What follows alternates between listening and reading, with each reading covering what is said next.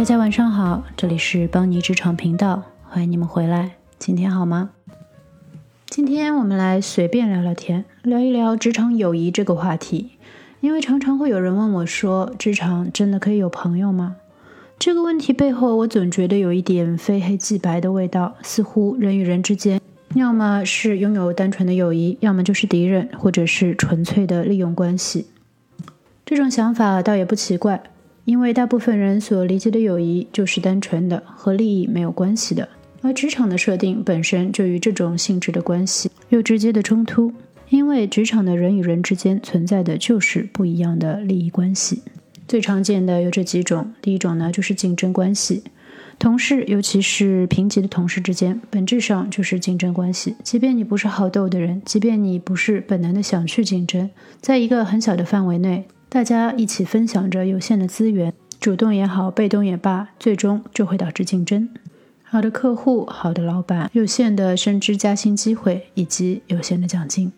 不说一定是零和游戏，但很多时候的确不得不在小范围内取舍，轮到你可能就轮不到他。而平时你接触最多、最容易与你成为朋友的同事，往往也是最容易进入直接竞争关系的同事，所以在这里友谊就变成了一件很微妙的事情。第二种呢，就是等级关系、上下级关系。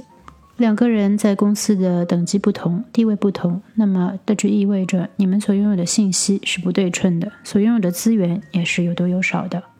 在这种情况下，即便双方都有意成为朋友，也会需要很多边界，比如有些话题像薪资、奖金之类是不能随便交谈的，有些涉及于部门的机密也是不能随意分享的。这种情况下并不是不能成为朋友，但是随时都要有分寸，随时都要有界限。这种时候产生了这到底是不是友谊的疑问，也是很正常的。第三种也是我最感兴趣的一种利益关系，就是互利关系。说互利似乎有点功利，可其实互利关系才是 百分之九十九 职场关系的核心。大部分的成人社交关系最重要的就是 give and take， 你有什么东西可以让对方得意，而对方又有什么东西可以让你得意，你们通过某种条款来交换，就会形成比较稳定的社交关系。这种关系也许不是纯粹的友谊，因为它毕竟是和利益挂钩的，但是也可以很稳定，大家互相得意，相处愉快，渐渐的纯粹的友谊也可以在这个基础上发展开来。对我来说，这更像是一种盟友的关系，大家互相帮助，互相提携，彼此支持，这才是职场的共赢。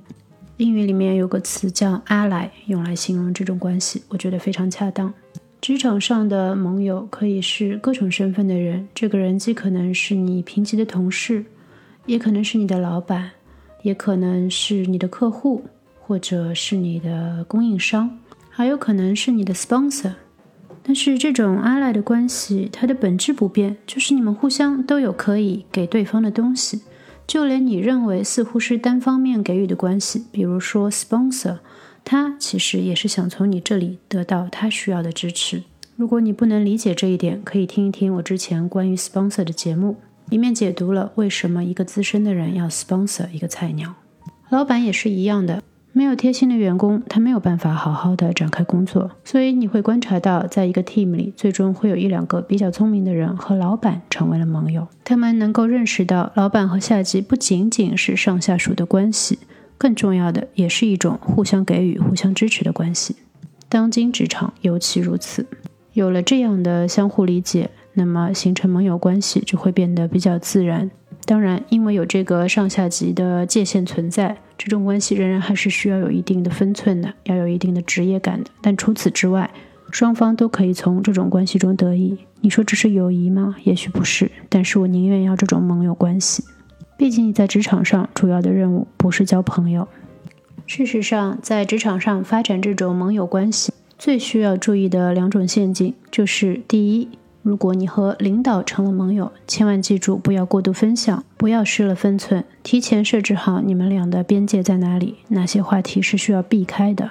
期待值也要相应调整，不要自以为已经是好哥们儿了，这样能避免不必要的矛盾出现，危及你们这种稳定的盟友关系，得不偿失。第二种陷阱呢，就是如果你和比你强势的人成为了盟友，那么你也要注意不要被利用。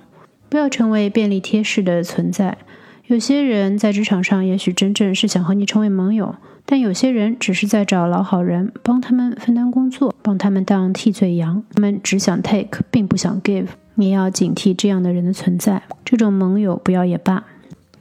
其实职场生活是生活的很大一部分，所以我觉得职场这种盟友情谊还是非常重要的。不说别的，至少可以让工作本身变得愉悦很多。